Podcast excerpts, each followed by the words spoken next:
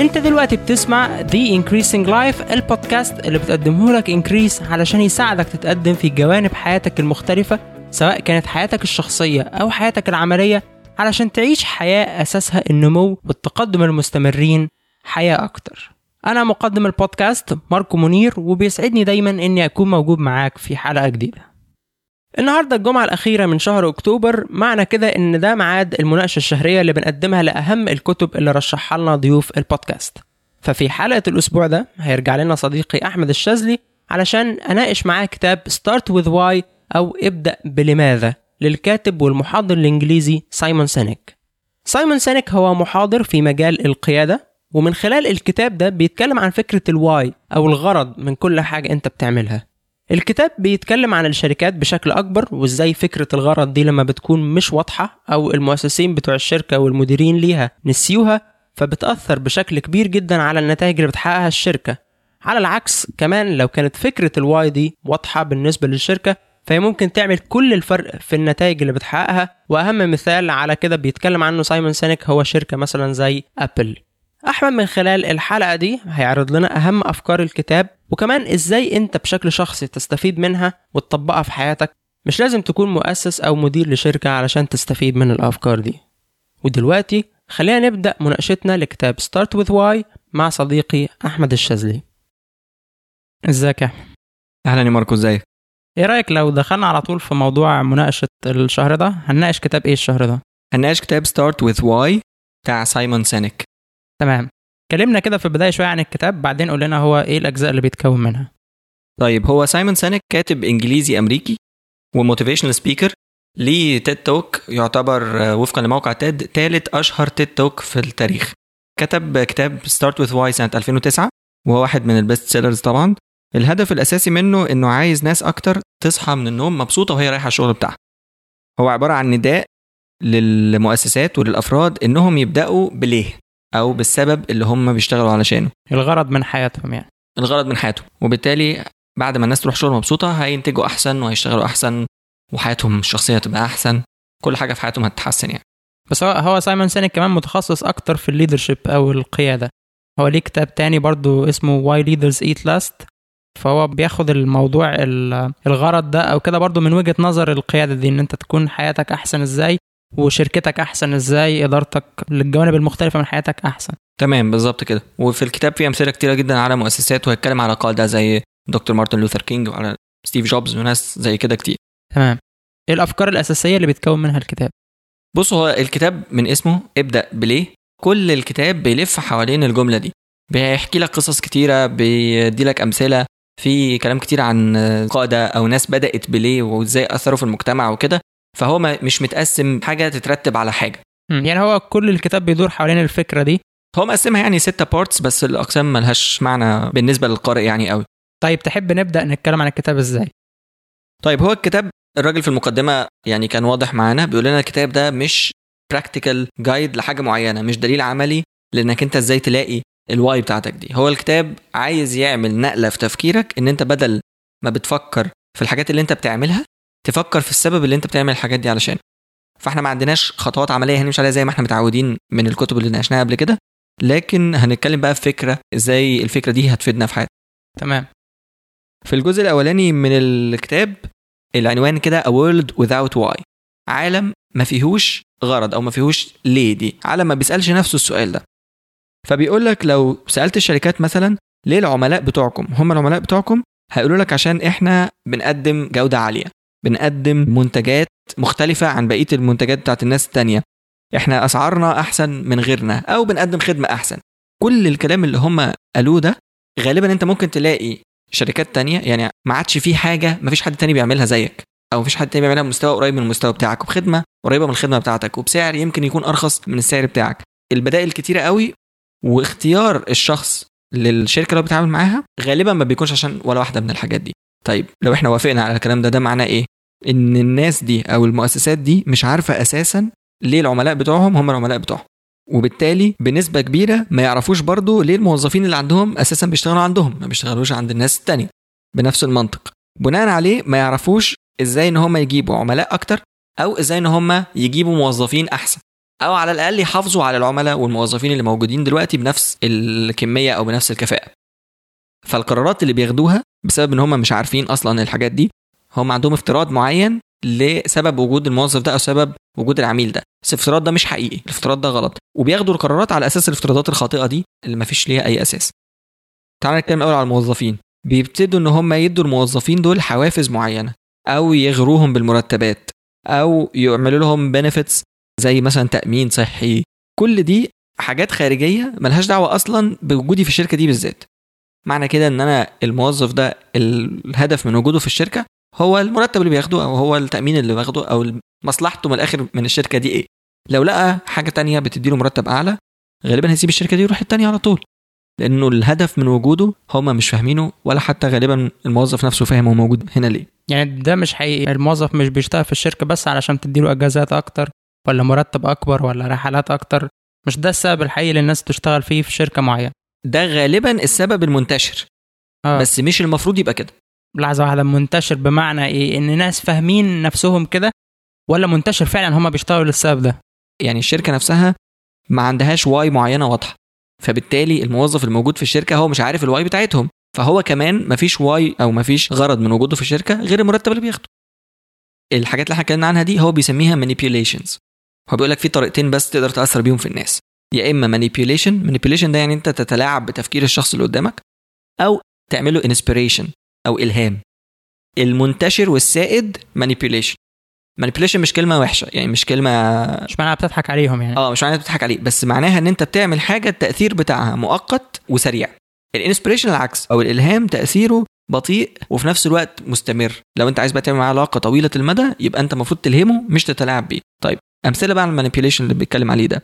امشي في أي مول مثلا أو شوف أي مؤسسة أو أي شركة بتعمل أي حاجة هتلاقي إن علشان يحافظوا على العملاء وعلى حصتهم في السوق وعايزين يزودوا ال sales مثلا يقوموا عاملين لك خصومات بيسميها promotions يعني أو discounts ممكن كمان يلجأوا لتخويف الناس زي الإعلانات بتاعت السجاير مثلا هي بتجيب سرطان وتؤدي إلى الوفاة. لا على كل علبة سجاير محطوط إعلان كده. الإعلان ده الهدف منه يبعدوا الناس عن شرب السجاير. بس هو هنا بيستخدم أسلوب manipulation أسلوب الخوف. أو اللي هو مثلا العرض ده متاح لفترة قصيرة مثلا فالحق العرض أو هيخلص. عرض خاص فترة محدودة لازم تلحق دلوقتي. كل ده manipulations ممكن يستخدموا العكس بدل ما يستخدم الخوف يستخدم الطموح. إعلانات الشامبو مثلا بنت مثلا شعرها تعبان وبعدين إيه راحت حاطة الشامبو ده خلاص شعرها بقى تحفة وحرير ومش عارف إيه. المفروض إن المشاهد بيطمح لأن هو يبقى عنده الشعر ده أو البنت تبقى نفسها شعرها يبقى زي دي فتقوم المفروض ان هي تروح تشتري الشامبو مثلا. ومثلا اعلان زي بتاع أنا فودافون بيستخدموا هنا مشاهير كتير ناس انت أصلا المفروض بتحبهم أو بتطمح انك انت تبقى زيهم. لو انت يعني عايز تبقى زيهم يبقى انت كمان لازم تستخدم فودافون. انت بتسوي حاجة تانية يبقى يبقى انت مش زيهم. كل الطرق دي بيسميهم مانيبيوليشن أو إن الناس دي بتتلاعب بالأفكار. بس هو فعال جدا. علشان كده معظم الناس والشركات بتلجأ له. بس للأسف تأثيره قلنا إن هو مؤقت. بسبب إن تأثيره مؤقت الشركة دلوقتي عملت حاجة معينة. الحاجة دي جابت لها مردود بس خلص. عايزين مردود تاني فيقوموا عاملين نوع تاني من التلاعب بالأفكار. ضرب مثال بشركة كولجيت بتاعت معجون السنان. كان عندهم نوعين بس من المعجون. أنت ممكن تختار ما بين واحد أو التاني فقط. النهارده أو سنة ما الكتاب ده اتكتب 2009 كان كولجيت عندهم 32 نوع معجون سنان. ليه؟ هما كل مرة المنافسة زادت فيبتدوا يعملوا نوع جديد من المعجون. طب ده بتاع تبييض. وبعدين خلاص المعجون ده يعني بقت فكرة قديمة. فيقوموا عاملين فكرة تانية جديدة. طب ده بيحارب ال- الأسنان الحساسة. آه ده بتاع الأسنان الحساسة. ده بيحارب مش عارف التسوس. ده بيعمل إيه؟ لغاية ما عندهم 32 معجون سنان. ده بيدل إن هم بقوا في دوامة مش عارفين يطلعوا منها. الناس دي مش قادرة تخرج من سلسلة المانيبيوليشنز اللي هم حطوا نفسهم فيها. ولو مثلا إحنا دلوقتي ركزنا في شركات زي شركات الاتصالات مثلا هتلاقي إن كل شوية الأسعار بترخص وكل شوية العروض بتزيد وباقات الإنترنت بتتضاعف ومش عارف كروت الشحن 10 10 أضعاف. ده دليل برضو على الكلام ده. يعني ممكن نقول إن هو حل سهل وواضح بالنسبة لهم وفي إيديهم وبيحقق نتائج كبيرة أو نتائج المرجوة منه على المدى القصير. فبالتالي هم بيكرروا من الحل ده عشان يفضلوا إن هم مستمرين. لكن مش بيدوروا على حاجة تانية تدوم بشكل أكبر لأن هم مش شايفينها. صح؟ بس الكلام ده بقى ليه ثمن كبير. إن أنا بحل مؤقتا مؤقتا مؤقتا مؤقتا أنا على المدى البعيد بخسر مش بكسب. ما ده أكيد. ضرب مثال برضو بجنرال موتورز إن هم مش عارف كانوا عاملين benefits إيه على العربيات بتاعتهم. لو أنت خدت عربية فهتاخد مثلا 6000 دولار حاجات تانية. اكسسوارات مثلا حاجات زي كده. كماليات للعربية. بعد سنين يعني من العرض ده ما كان موجود. جنرال موتورز بقت كل ما تبيع عربية بتخسر 600 دولار. مش بتكسب. يعني كل ما أبيع لك حاجة أبقى أنا خسران مش كسبان. طب لو لغينا ال offer ده الناس مش هتشتري. فالشركة بتؤدي لنفسها الهلاك ده كله ليه؟ لأن هم ما عندهمش why واضحة ما عندهمش غرض أو سبب واضح اللي هم بيعملوه. هم بيركزوا على إيه اللي أنا بعمله بس. ده النوع الأولاني اللي هو ال manipulation طيب التاني بقى اللي هو ال inspiration لو أنا عايز ناس عايز علاقة طويلة المدى عايز الناس تبقى loyal ليا أو مخلصة لل- للشركة بتاعتي. أو حتى كمان على مستوى الأفراد يعني إحنا بنضرب مثال بالمؤسسات بس الكلام يمشي على الاثنين وهنوضح ال- الأفراد ممكن يعملوا إيه بعد شوية. فبتستخدم بقى النوع الثاني النوع الثاني ده أبطأ. بس كفاءته أعلى واستمراريته أعلى. ال manipulation ممكن تستخدمه لو أنت عايز الراجل ده مرة واحدة. يعني مثلا ضابط بوليس عايز واحد يشهد في المحكمة فهو يقول له أنا هحميك وتشهد مثلا. هو مش محتاج غير كده ده manipulation بس هو مش عايز يصاحب الراجل ده ولا يعرفه تاني. في الحالات دي ماشي يستخدم manipulation طبعا إحنا قلنا إن manipulation مش كلمة وحشة. يعني في حالة إن هي علاقة مؤقتة أو تعامل مؤقت ما بينكم وبين بعض. وأنت فعلا مش عايزه تاني. مش عايز تبني بقى relationship مع عملاء ولا ده شخص مثلا جارك أو قريبك أو كده وأنت مرتبط بيه مدى طويل. تمام. طيب فإحنا قلنا إن كل ده بسبب إن هم ما عندهمش why واضحة. نرجع بقى لعنوان الكتاب. Start With Why أو ابدأ بليه وندخل على الجزء الثاني هو عمل فكرة سماها كده golden circle أو الدايره الذهبية. وجاب كلمة golden circle من ال golden ratio أو النسبة الذهبية. النسبة الذهبية دي رقم يعني كده بتلاقيه موجود في كل حتة. نسبة معينة ما بين مثلا طول الدراع وطول جسم الإنسان ما بين مش عارف حاجة معينة في الفضاء مثلا المسافة ما بين الأرض والشمس والحاجات زي كده. النسبة هتلاقيها ثابتة موجودة في جوانب مختلفة كتيرة جدا في الأحياء في الرياضيات في الفلك في كل حتة. لما الناس بتدور بتلاقي النسبة دي موجودة. واختارها سايمون سينك لأن شايف إن ليها تطبيقات كتيرة في مجالات كتيرة مختلفة وهو شايف إن ال golden circle برضو اللي هو عملها دي ليها برضو تطبيقات في كل المجالات فتقدر تستخدمها في أي مكان فعشان كده من هنا جه الاسم يعني.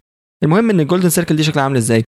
ثلاث دوائر جوه بعض الدايرة الكبيرة خالص هي ال what وبعدين جواها دايرة تانية صغيرة اسمها ال how أو إزاي وبعدين جواها دايرة تانية أصغر اسمها why أو ليه. الترتيب الصح هي إن أنت تبدأ من جوه لبره مش من بره لجوه وأنت بتتكلم مع الناس. معظم الناس ومعظم الشركات بيتصرفوا وبيتواصلوا مع الناس التانية من بره لجوه لأن ده أسهل إنه يتفهم ولأن ده الواضح. يعني أنا سهل إن أنا أقول لك أنا بعمل إيه وبعدين أقول لك أنا بعمله إزاي وبعدين أقول لك أنا بعمله ليه. فأنا أقول لك أنا بعمل بودكاست بنجيب مايكات وبنقعد مع ناس ونسجل معاهم وكده وده عشان أنت تستفيد. غير لما أنت بتقول بقى أصلا حتى في المقدمة بتاعتنا دايما بتقول بتاعت البودكاست أنت بتسمع The Increasing Life البودكاست اللي هيساعدك تتقدم في جوانب حياتك وتعيش حياة أكتر. وبعدين بقى بتقول بنعمل حوارات مع شخصيات مؤثرة. لو انت سمعتهم هتستفيد منهم في حياتك وتقدر بعد كده تستخدم ده. فانت بتبتدي بال why. دي الطريقة الصح في ال communication عامة. معظم المؤسسات وكده لأن هي مش عارفة ال why مش عارفة الهدف أصلا إيه ما بيبتدوش بده. بيبتدوا بالواضح والسهل قدامهم أنا برضه عايز أفكر الناس بالحوار مع نهال كمال اللي كان عن ال personal branding أو العلامات الشخصية. وهي برضه اتكلمت على نقطة دي الدايرة الذهبية دي بتاعت سايمون سينك إن هي واحدة من الحاجات الأساسية عشان تكون عندك brand قوية. أنت لازم تكون عارف ال why بتاعتك ولازم تكون هي دي الطريقة اللي أنت بتتواصل بيها مع الناس وبتوصل بيها ال brand بتاعتك. هي ليه؟ إزاي؟ بعدين كده إيه؟ بالظبط كده. بس إحنا ليه بقى ما بنعرفش نعبر عن ال why دي؟ بيرجع ده لسبب biological إن مخنا ما بيقدرش يعبر بالكلام عن الليه الدماغ أو المخ. في جزء اسمه ال limbic brain ال limbic brain ده مسؤول عن المشاعر وال emotions والكلام ده. في جزء تاني اسمه ال neocortex ده المسؤول عن التحليل المنطقي والتفكير بقى اللي هو واحد زائد واحد يساوي اتنين. ال neocortex هو اللي إحنا بنفكر بيه وهو اللي إحنا بنتكلم على أساسه. مش هو ده بتاع المشاعر. بيضرب مثال على إن أنت لو لو سألت واحد أنت ليه اخترت البنت دي تبقى مراتك؟ فيقول لك مثلا والله هي اخلاقها كويسة مش عارف شكلها جميل دمها خفيف. طب ما في ناس تانية برضه أخلاقها كويسة وشكلها جميل ودمها خفيف. إشمعنى دي بالذات يعني؟ هو ما يعرفش يجاوب. لأن مخنا مش عارف يفسرها أو يقولها في كلام. ال neocortex مش فاهمة دي. يعني أنت عايز تقول إن أنت بتسأله سؤال عاطفي فبيجاوب بالجزء الخاص بالمشاعر والعواطف اللي هو ما فيهوش منطق. هو بيجاوب أيوة، هو السؤال عاطفي بس هو بيجاوب بالمنطق مش بالعاطفة. فما تمام. بيعرفش يجاوب صح. الحقيقة إن هو مش عارف يحط السبب الحقيقي في كلام مش عارف يصيغه يعني في لغة. هو عنده إحساس معين إن دي شخص مناسب وبس. بس ما عرفش يقولها إزاي. إذا إن أنا أختار ال why بتاعتي دي كده بشكل إن أنا أفكر فيها وبتاع ما بتنفعش ما بتجيش. أنا عايز why واضحة أعرف أقولها في كلام. ده بقى عن طريق إنك أنت تبص لورا مش لقدام. ما تفكرش أنا والله نفسي أعمل كذا فبالتالي يبقى أنا أكيد الغرض بقى بتاعي من الحكاية دي غرض فلاني. لا أنت بتشوف إيه الحاجات اللي أنت already بتحبها؟ بتشوف إيه الحاجات اللي أنت عملتها قبل كده؟ إيه القرارات اللي أنت أصلا بتاخدها بشكل اعتيادي؟ الحاجات دي لو أنت ركزت فيها وحللتها كويس وقعدت تفكر مع نفسك هتلاقي أنا كنت عملت دي ليه ودي ليه؟ وإيه اللي بيربط ما بين الحاجة دي والحاجة دي؟ أنا ليه بحب الشعر والتاريخ مثلا؟ يعني ده معناه الكلام برضو اللي هو بتاع أنت مخلوق بغرض معين ورسالة معينة أنت دورك إنك تكتشفها. لكن على كلام سايمون سينيك كده أنت مش بتحدد أنا إيه الغرض بتاعي من الحياة. أنت بتكتشفه. عشان كده هو بيقول لك ارجع من طفولتك بقى لغاية المرحلة اللي انت فيها دلوقتي. شوف انت كان إيه الحاجات اللي انت بتحبها إيه الحاجات اللي بتحفزك إيه الحاجات اللي بتلهمك علشان توصل للغرض اللي انت مخلوق بيه. كلام صح ولا؟ صح ممكن نقول كده بالظبط. فدي الخطوة الأولانية هي ليه؟ تعمل الحاجات دي ليه؟ فلو هنطبق على المثال اللي قلنا عليه من شوية البودكاست أو عموما انكريس بشكل عام إحنا بنساعد الناس تعيش حياة أكتر. ده ليه بنعمل كده؟ بعد كده بقى إزاي بقى بتساعد الناس تعيش حياة أكتر دي أو إزاي بتعمل ده؟ فدي الخطوة الثانية إزاي دي أو الهاو هي القيم اللي أنت مؤمن بيها. دي بتعكس القيم بتاعتك. فتلاقي إن الشركات بتتكلم مثلا عن القيم والحاجات دي بشكل هلامي أو بشكل مايع. أو يعني مثلا أقول لك الأمانة. قيم الشركة. الأمانة الثقة التنوع الالتزام. كلها ناونز يعني أنا كموظف مثلا في الشركة هتصرف إزاي؟ مش عارف. مش اكشن واضح أنت ممكن تاخده. خليها verbs خليها حاجة واضحة اكشن واضح أنت ممكن تعمله. لو تفتكر في كتاب توصيل السعادة بتاع توني شيه اتكلم هو في الكتاب عن الحتة دي كنا ناقشنا يعني الكتاب ده مع بعض قبل كده فكان بيتكلم على ال values وزابوس أصلا أشهر حاجة فيها هي ال values بتاعتها مثلا deliver wow through service وصل للناس إحساس الانبهار بالخدمة بتاعتك ده اكشن ده verb أنا هنا بقى لو موظف وبخدم واحد أنا عايز أخليه منبهر دي واضحة إنما إن أنا أقول له مثلا customer service هي دي ال value دي مش واضحة. فمثلا إحنا ال how بتاعتنا إيه؟ إن إحنا نسيبك في حالة دايما أحسن من اللي أنت جيت لنا بيها اللي هو ال impression of increase آخر خطوة ال whats بقى. أنت بتعمل بقى إيه؟ المنتج بتاعك أو الخدمة بتاعتك. بودكاست بقى بتعمل مقالات بتعمل محاضرات. الخصائص اللي في كل واحدة فيهم إزاي بتميز نفسك عن غيرك في الحاجات دي؟ آخر مرحلة نتكلم فيها. ال whats دي الحاجات اللي في المرحلة الأخيرة دي ضروري جدا بقى إن هي تكون متوافقة مع الليه بتاعتك مع ال why دي. لو ال why مش واضحة أصلا من البداية فأنت ما عندكش how أساسا ما تعرفهاش. وكل اللي فاضل لك whats كتيرة مش بيجمعهم حاجة. مثال على كده قال لك واحد في حفلة واحد قال له أنت عارف أنت إيه اللي ناقصك في حياتك؟ ناقصك يبقى تجيب M&M's لو جبت M&M's الدنيا هتبقى جميلة جدا. اللي هي الشوكولاتة. اللي هي الشوكوبون ده جاله واحد تاني قال له لا أنت عارف إيه اللي ناقصك؟ أنت ناقصك ال Oreo بسكوت كده. وبعدين جاله واحد تاني قال له أنت المفروض تجيب لبن صحي غير اللبن اللي أنت بتشربه طويل الأجل جه واحد رابع قال له هات حبوب معينة. كل واحد نصحه بحاجه الراجل ده مش عارف يعمل إيه. يعني هو مش فاهم. طب أنا إيه اللي ناقصني فعلا؟ دي ولا دي ولا دي ولا دي. فراح السوبر ماركت فجابهم كلهم وخرج. سايمون سينك عايز يقول لك لو أنت بتبص على الراجل ده وهو بيحاسب هل هتعرف style حياته إيه؟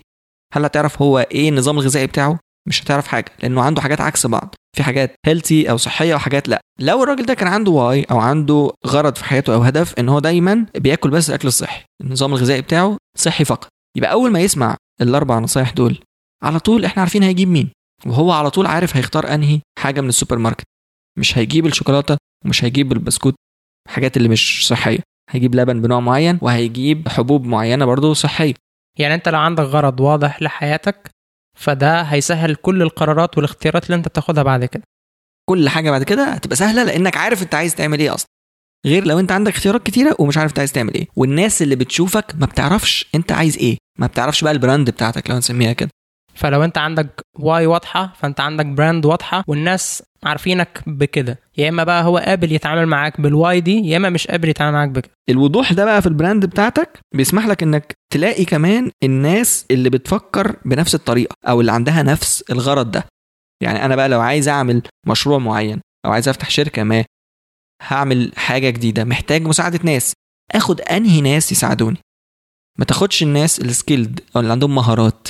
خد الناس اللي عندهم نفس ال why اللي عندهم نفس الغرض. عندهم مهارات أو لا ده موضوع تاني جانبي. نديهم بقى المهارات دي حاجة سهلة نتعلمها المهارات نقدر نتعلمها. بس مش ممكن تجيب واحد عنده why مختلفه عنك وتمشوا متوافقين هتسيبوا بعض في الآخر أكيد. لو تفتكر برضو في كتاب Good to Great بتاع جيم كولينز لما كنا بنناقشه كان دايما بيتكلم على فكرة إنك أنت أول خطوة لازم تعملها إنك تجمع الناس الصح على الأتوبيس وتنزل الناس الغلط من الأتوبيس بعد كده تبتدي تشوف هتودي الأتوبيس ده فين. فالناس الصح هنا اللي ليهم نفس الغرض أو ليهم نفس الرسالة. بالظبط ومش شرط إن الشخص القائد ده اللي عارف ال why أو عارف الليه دي يكون هو نفسه اللي عارف إزاي يطبق الحكاية دي على الأرض. وضرب مثال هنا بدكتور مارتن لوثر كينج في الخطاب المشهور بتاعه بتاع I have a dream في الخطاب ده ما قالش أي خطوة عملية يعني ما قالش أي حاجة الناس المفروض تعملها. قعد يقول I have a dream وقعد يلهم الناس بيلهمهم هنا مش بيتلاعب بأفكارهم. بيلهمهم بفكرة معينة إحنا عايزين نوصل للفكرة دي. بعد ما مارتن لوثر كينج خلص خطابه طلع واحد تاني اسمه ابرناثي ابرناثي ده قال لهم بقى إيه؟ تعالوا بقى ما أقول لكم ده معناه إيه بالنسبة لك بكرة الصبح. هتعمل بقى إيه؟ وهنا بقى الفرق ما بين ال leader وما بين ال manager. ال leader الشخص اللي عارف ليه بيعمل الحكاية دي. ال manager اللي عارف يعملها إزاي. بس ضروري جدا إن لو الاثنين عايزين يعملوا نفس الحاجة يكونوا هما الاثنين عندهم نفس ال why برضه اتكلم على فكرة شبه كده المهندس هشام الجمل في حواره معانا. هو كان بيقولها يعني كده بيقول أنا زي البطة الشاطرة اللي هي بتعرف توجه بقية الأولاد بتوعها بس في النهاية ما بتعملش حاجة بنفسها. فهو من الناس برضو اللي بيرسموا رؤية وبيحطوا أهداف وكده وبيحفزوا الناس اللي شغالين تحتيهم بس في النهاية الناس دي هي اللي بتنفذ. وفي نفس الوقت الناس دي ما عندهاش القدرة على إنها ترسم رؤى وأحلام كبيرة كده أو اهداف واضحة الشركة تسعى ليها. فهنا هما الاثنين بيكملوا. بالظبط كده. وبيسمي دول ال why people اللي هو زي مهندس هشام الجمال كده ده شخص من ال why people إنما الناس بقى اللي معايا اللي هم عندهم الكفاءات الخبرات العملية. والمهارات العملية والرؤية العملية للموضوع مش الرؤية اللي هي الفكرة نفسها النظرية. دول ال how people والاثنين محتاجين بعض والاثنين بيكملوا بعض. آخر نقطة بقى نتكلم عنها في الكتاب ده على قصة واحد اسمه بن. بن ده بيلعب جري. فبن ده موجود في سباق جري. الناس بتجري وبن ده متأخر جدا عنهم. كل الناس خلصت في أقل من 25 دقيقة وبان ده بياخد تقريبا 45 دقيقة عشان يخلص السباق. فمتأخر خالص. بس المذهل بعد ما الناس كلها بتخلص بيرجعوا وبعدين يجروا معاه لغاية ما يوصل للآخر. فكرة في إيه؟ إن بان ده عنده نوع من الإعاقة. فما بيقدرش يجري كويس زي ما الناس بتجري. ووجوده في السباق مش الهدف منه يكسب السباق. مش هدف منه يكسبهم هم. هو هدف منه إن هو يكسب نفسه. فهنا ال why بتاعت بان واضحة بالنسبة للمت... للناس اللي بتنافس معاه. بالتالي ما بيتنافسوش معاه أصلا. عايز يقول لك ان ال why وضوحها بيخليك أنت تتنافس دايما مع نفسك بس. أبل ملهاش دعوة مايكروسوفت بتعمل إيه. هي ليها دعوة. أنا عايز إيه وأعمله إزاي. وبحقق بقى ال whats أو المنتجات اللي توصلني للي أنا عايزه ده. اللي يخليني أعمل اللي أنا بعمله أحسن من ما أنا كنت بعمله قبل كده. فده بيبعدك خالص عن المنافسة. أنا عايز قبل ما نختم الحلقة نلخص الكلام اللي إحنا قلناه بس على الأفراد. أنا كفرد دلوقتي بعد ما سمعت الحلقة دي المفروض إيه الفكرة والخطوات اللي أنا اخرج بيها من المناقشة دي. طيب الفكرة Start With Why اعرف انت إيه الغرض بتاعك انت من حياتك. انت عايز تعرف إيه. حاول تكتشف جوه نفسك من الماضي بتاعك مش من المستقبل مش من طموحاتك. حاول تبص ورا وتشوف انت بتعمل انت بتعمله ده ليه. لو تفتكر برضه في حوارنا مع مهندس هشام الجمل انت ذكرته من شوية زمان كان بيحب الشعر والغنى وكده وكان نفسه يطلع مطرب. حتى في التيد توك بتاعه بيحكي القصة دي. وبعدين دلوقتي مهندس هشام الجمال بيشتغل في التدريب. فإيه علاقة الغنى بالتدريب؟ هو لقى بعد مرور الوقت بقى وبعد مرور حياته بيرجع لورا ويبص فلقى إنه الغنى هو كان نفسه يقف قدام الناس ويوصل لهم حاجة ويأثر فيهم فالتدريب بيخليه يعمل ده. بيقف قدام الناس وبيوصل لهم معلومات وبيأثر فيهم بيحسن من حياتهم بس الفرق إن مفيش موسيقى شغالة في الخلفية فأنت دي الطريقة اللي أنت تكتشف بيها الواي بتاعتك. تمام. تشجيع للناس وأعتقد دي كانت فكرة واضحة ما بين عدد كبير من الضيوف بتوع البودكاست هو بيجرب حاجات كتير لأن هو مش عارف إيه الحاجة اللي بتحركه أو إيه اللي شداه أكتر حاجة ممكنة. هو الواحد في فترة الشباب بتاعته دي بيبقى حابب أكتر من حاجة نفسه يعمل أكتر من حاجة عنده أحلام ممكن تكون الأحلام دي متناقضة مع بعضها. يعني مثلا عايز أكون مطرب وفي نفس الوقت عايز أكون مدرب. الاثنين ما يمشوش مع بعض مثلا بس أنا حابب ده ده بحكم يعني الفترة دي من العمر. لكن لما أنت تجرب أكتر من حاجة هنا هتبتدي تعرف إيه بقى الحاجة اللي أنت حاببها إيه الحاجة المشتركة أو الخط المشترك ما بين كل الحاجات اللي أنت بتتكلم عنها دي. هنا بقى ده هيوصلك لممكن حاجة تانية خالص أنت تعملها وتشبع الغرض بتاعك ده وإحساسك بأن أنت بتقدم قيمة للناس وبتضيف حاجة للمجتمع اللي أنت فيه. فجرب أكتر من حاجة ودور على المشترك ما بينهم كلهم واسمع حلقة المهندس هشام الجمل مرة تانية. ده ده الواجب أنا كنت هديهم واجب. إيه ده بجد؟ واجب على أي حد بيسمع الحلقة دي إنه يرجع يسمع حلقة المهندس هشام الجمل لأنها بتوضح اللي إحنا بنقوله ده في شكل قصة حقيقية يعني قصته هو بقى نفسها. في حاجة أخيرة تحب تقولها وإحنا بنختم الحلقة؟ لو أنا فعلا ابتديت بالواي دي ولو اكتشفتها وعرفت هي إيه وفكرة المهندس هشام الجمل لما كان عايز يغني وبعدين ما عرفش يغني واضطر ان هو يدخل يكمل شغل في الهندسة وقعد 16 سنة على ما وصل للهدف بتاعه إن هو بقى بعد كده يبقى مدرب وكده. هنا هو جت قدامه عقبة ما عرفش يتخلص منها. يعني أنا دلوقتي موجود في هندسة ومجبر إن أنا أكمل في هندسة. هو لو كان عارف ال why بتاعته ساعتها كان هيفهم إن في طريقة تانية ممكن يعمل بيها اللي هو عايزه من غير ما يغني. يعني عايز أقول إن العقبة اللي بتقف قدامك أنت مالكش يد فيها عايز توصل للحتة دي ولقيت الطريق مسدود. لو أنت فاهم أنت ليه عايز تمشي في الطريق ده رايح فين يعني من الآخر؟ هتعرف تلاقي طريق تاني يوصلك. مش معنى إن الطريق اتسد قدامي إن أنا خلاص الدنيا بتتآمر ضدي وأنا كده مش هعرف أوصل للهدف بتاعي. لا أنت تقدر توصل لو فاهم أنت عايزه ليه. في تشبيه حلو للغرض إن هو عامل زي الميدان. الميدان أنت تقدر توصل له من كذا طريق ومن كذا شارع. كل الشوارع بتصب في نفس الميدان ده. فبرضه الغرض بتاعك ده هو الميدان اللي بيدور حواليه حياتك وأنت ممكن توصل للميدان ده من أكتر من شارع. فغير الطريقة ممكن تغير الوط بتاعتك نادرا تغير الهو بس الغرض المفروض ما بيتغيرش خالص. حلو جدا المثال ده. تمام. تقييمك للكتاب بقى تديله كام من عشرة؟ ستة من عشرة. ده تقريبا أقل كتاب. ليه هو ستة من عشرة؟ هو كتاب حوالي 260 أو 250 صفحة. مش محتاج كل الصفحات دي عشان توصل الفكرة. يعني هو الكتاب ده كان ممكن يبقى مقال رائع. التيد توك بتاعه. التيد توك بتاعه. التيد توك بتاعه كافي. يعني لأول مرة هقول للناس مش شرط إنك أنت تقرأ الكتاب كله عشان تستفيد. لأن معظم الكلام اللي في الكتاب قصص وتقريبا هو عايز يحط قصص لمجرد إن هو يبقى حط قصص. يعني هو مثلا فكرة إن القصص بتأثر في الناس أكتر من المعلومات ال direct لكن المعلومات اللي فيه أو الفكرة الأساسية بتاعته هي فكرة قيمة جدا ممكن تفرق جدا في حياتك وفي الشركة اللي أنت بتشتغل فيها وتغير من مسار الدنيا ممكن. بس مش مستاهلة 250 صفحة عشان تشرحها لي. يعني هنا ال- التقييم ده للكاتب نفسه مش للفكرة. آه طبعا للكاتب نفسه. لكن الفكرة رائعة وال TED Talk بتاعه كافي ومع حلقة مهندس هشام الجمل تبقى انت كده مش محتاج تقرأ الكتاب وبرضو ال TED Talk و link ات الحلقات اللي إحنا اتكلمنا عليها برضو موجودين في ال show notes الخاصة بالحلقة دي. بشكرك جدا يا أحمد على ال- المناقشة دي ونتقابل إن شاء الله الشهر الجاي في مناقشة جديدة. شكرا ليك يا ماركو. كل الأسماء والكتب اللي اتكلمنا عليها خلال الحلقة وكمان link ال TED Talk بتاع سايمون سينك كل ده هيكون موجود في ال show notes على موقعنا من خلال ال link increaseeg.com forward slash 55 لو عجبتك الحلقة دي ما تفوتش الحلقات الجاية لأن لسه عندنا حلقات مميزة وقصص أكتر هنشاركك بيها. أفضل طريقة تسمع بيها البودكاست هي من خلال تطبيقات الموبايل المخصصة للبودكاست لو أنت بتستخدم iOS هتلاقي على الموبايل application اسمه Podcasts تقدر تسمعنا من خلاله. ولو أنت بتستخدم أندرويد هتلاقي على Play Store application اسمه Podcast Addict سواء كان Podcasts أو Podcast Addict لو عملت search باسم البودكاست بتاعنا وكتبت The Increasing Life هتلاقي البودكاست ظهر لك في الأول. ادخل على صفحة البودكاست واختار إنك تعمل له subscribe أول ما تبقى subscribe ال application هيبدأ إنه يتابع الحلقات الجديدة من البودكاست ويعمل لها download على موبايلك بشكل تلقائي. وبكده تقدر تسمع الحلقة في أي وقت وفي أي مكان من غير ما تحتاج إنترنت وكمان ممكن تسمعها على كذا مرة. لو في أي حاجة واقفة معاك أو عايز تتواصل معانا عندك أسئلة لينا أو أي اقتراحات ممكن تبعت لنا على iLife at increaseeg.com وإحنا هنجاوب على كل أسئلتك. بكده تنتهي حلقة الأسبوع ده. نتقابل الأسبوع الجاي في حلقة جديدة إن شاء الله.